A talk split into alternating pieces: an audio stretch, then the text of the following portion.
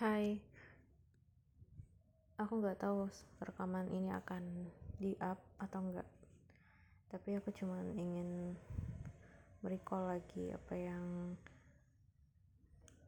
aku dapatkan supaya nggak lupa buat remind ke diri sendiri.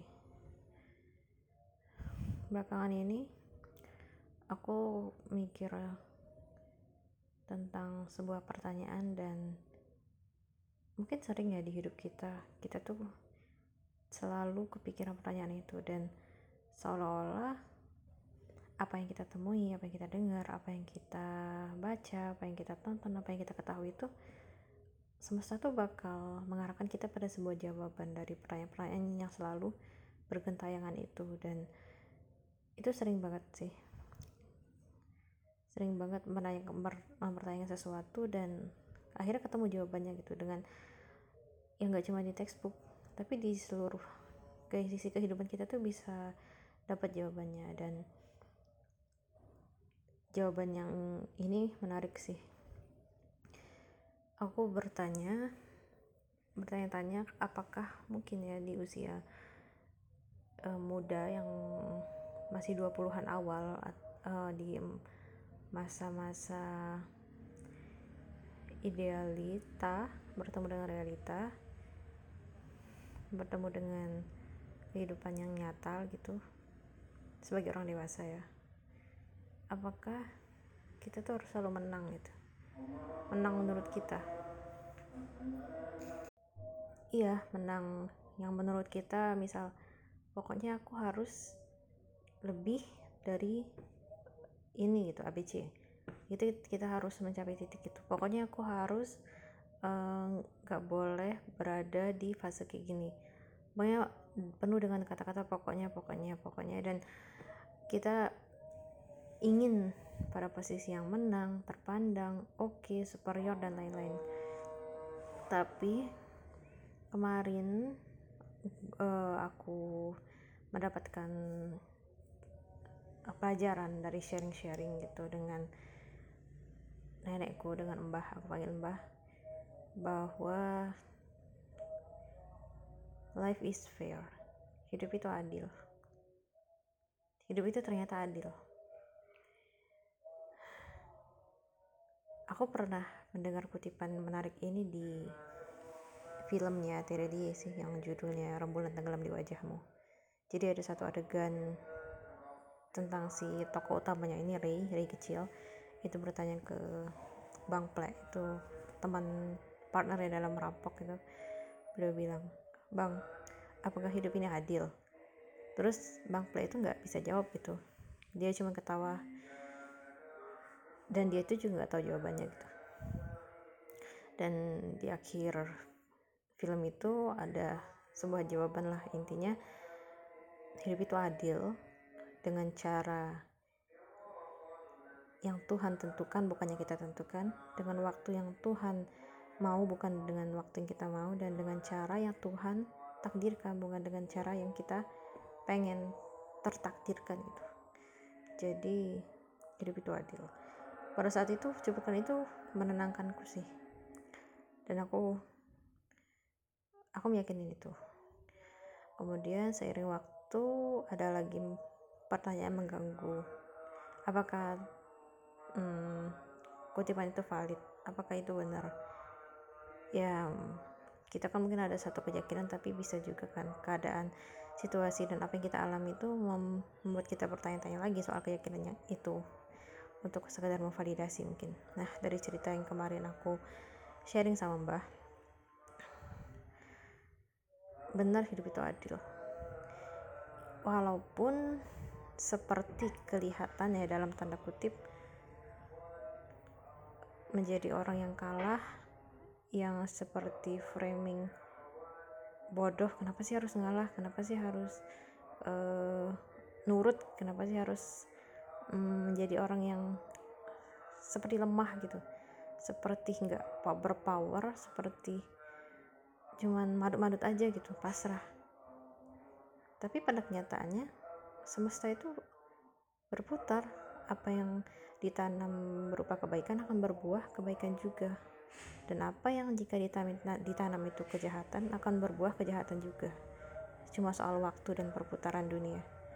Ketika di masa mudanya let's say banyak yang jahat ke kepadanya um, tapi dia memilih untuk nggak membalas banyak yang menzolimi tapi dia memilih untuk uh, nggak mendendam banyak hal yang sebenarnya dia bisa lakukan dengan powernya. Tapi dia memilih untuk mengikhlaskan dan menjadi orang yang baik tidak dendam dan tidak membalas lah itu. Pada nyatanya ternyata waktu berputar dan semua itu dapat balasannya gitu. Yang seolah-olah terlihat bodoh karena tidak membalas. Di waktu hidup selanjutnya di waktu-waktu selanjutnya justru hidupnya tentram, aman, damai, bahagia, sempurna. Sementara orang yang dulunya seperti sosokan, berkuasa, hmm, menzolimi, dan melakukan kejahatan-kejahatan lainnya, seumur hidupnya setelah itu gak bahagia, gak damai, bahkan sampai keturunannya. Nah ini yang membuatku kebaikan itu bukan cuma berhenti di satu generasi tapi berlanjut. So, um, di masa mendatang ada balasannya di generasi selanjutnya masih keciparatannya dan semesta itu benar-benar mendukung sih. Jadi benar-benar meyakinkanku bahwa kalau nanam kebaikan ya bakal dapat balasan kebaikan juga. Even sampai anak cucumu akan mendapatkan kebaikan itu. Sebaliknya ketika melakukan kejahatan ya sampai anak cucu juga bakal kena imbasnya dari kejahatan itu. Dan itu sedikit menenangkan pikiranku yang mungkinkah saat kita masih muda kita harus selalu menang kita harus selalu oke okay, harus selalu superior. Tapi nggak harus selalu. Ada kalanya pasrah dan bukan bukan pasrah sorry ada kalanya menjadi orang yang diam ketika punya kesempatan untuk membalas, membantah dan men, dan melakukan uh, pembalasan gitu. Tapi diamnya itu akan berbuah sesuatu yang indah pada waktunya. Ya ini tentang Tuhan, tentang waktu dan tentang takdir yang nggak sampai oleh logika manusia.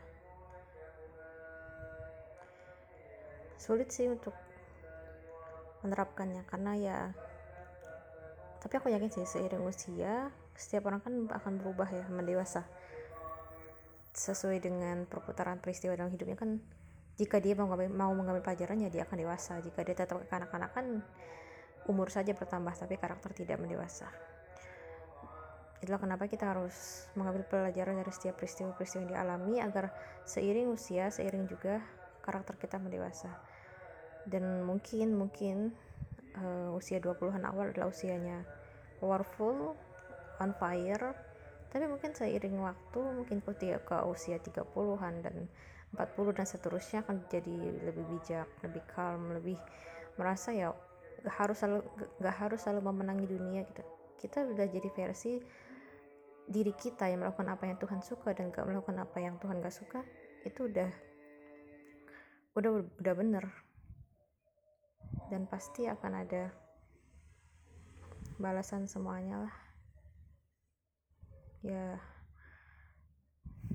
gue di usia yang masih on fire ini mencoba untuk menanamkan itu terus menerus bahwa gak harus selalu membalaslah kejahatan yang diterima atau kezoliman yang eh, didapat gitu ya. Mencoba untuk lebih kalem ya.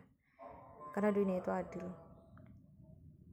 Gak akan ada orang yang susah terus menerus gak ada juga orang yang mungkin terlihat happy terus menerus dia happy karena dia bisa bersyukur dalam kenikmatan dan kesusahannya. Mungkin itu yang tidak diketahui semua orang mungkin itu yang diketahui orang yang hidupnya selalu susah. Karena mau dia di atas atau di bawah dia selalu susah. Karena nggak bersyukur dan nggak mindful pada saat menjalani hidup gitu. Ah sudahlah aku tahu omonganku ini adalah omongan spontan yang tidak terskrip jadi tentu saja akan akan ada yang sulit mendapatkan intinya tapi semoga ada juga yang bisa mendap apa ya menangkap inti pembicaraan ini terima kasih. Saya akhiri dulu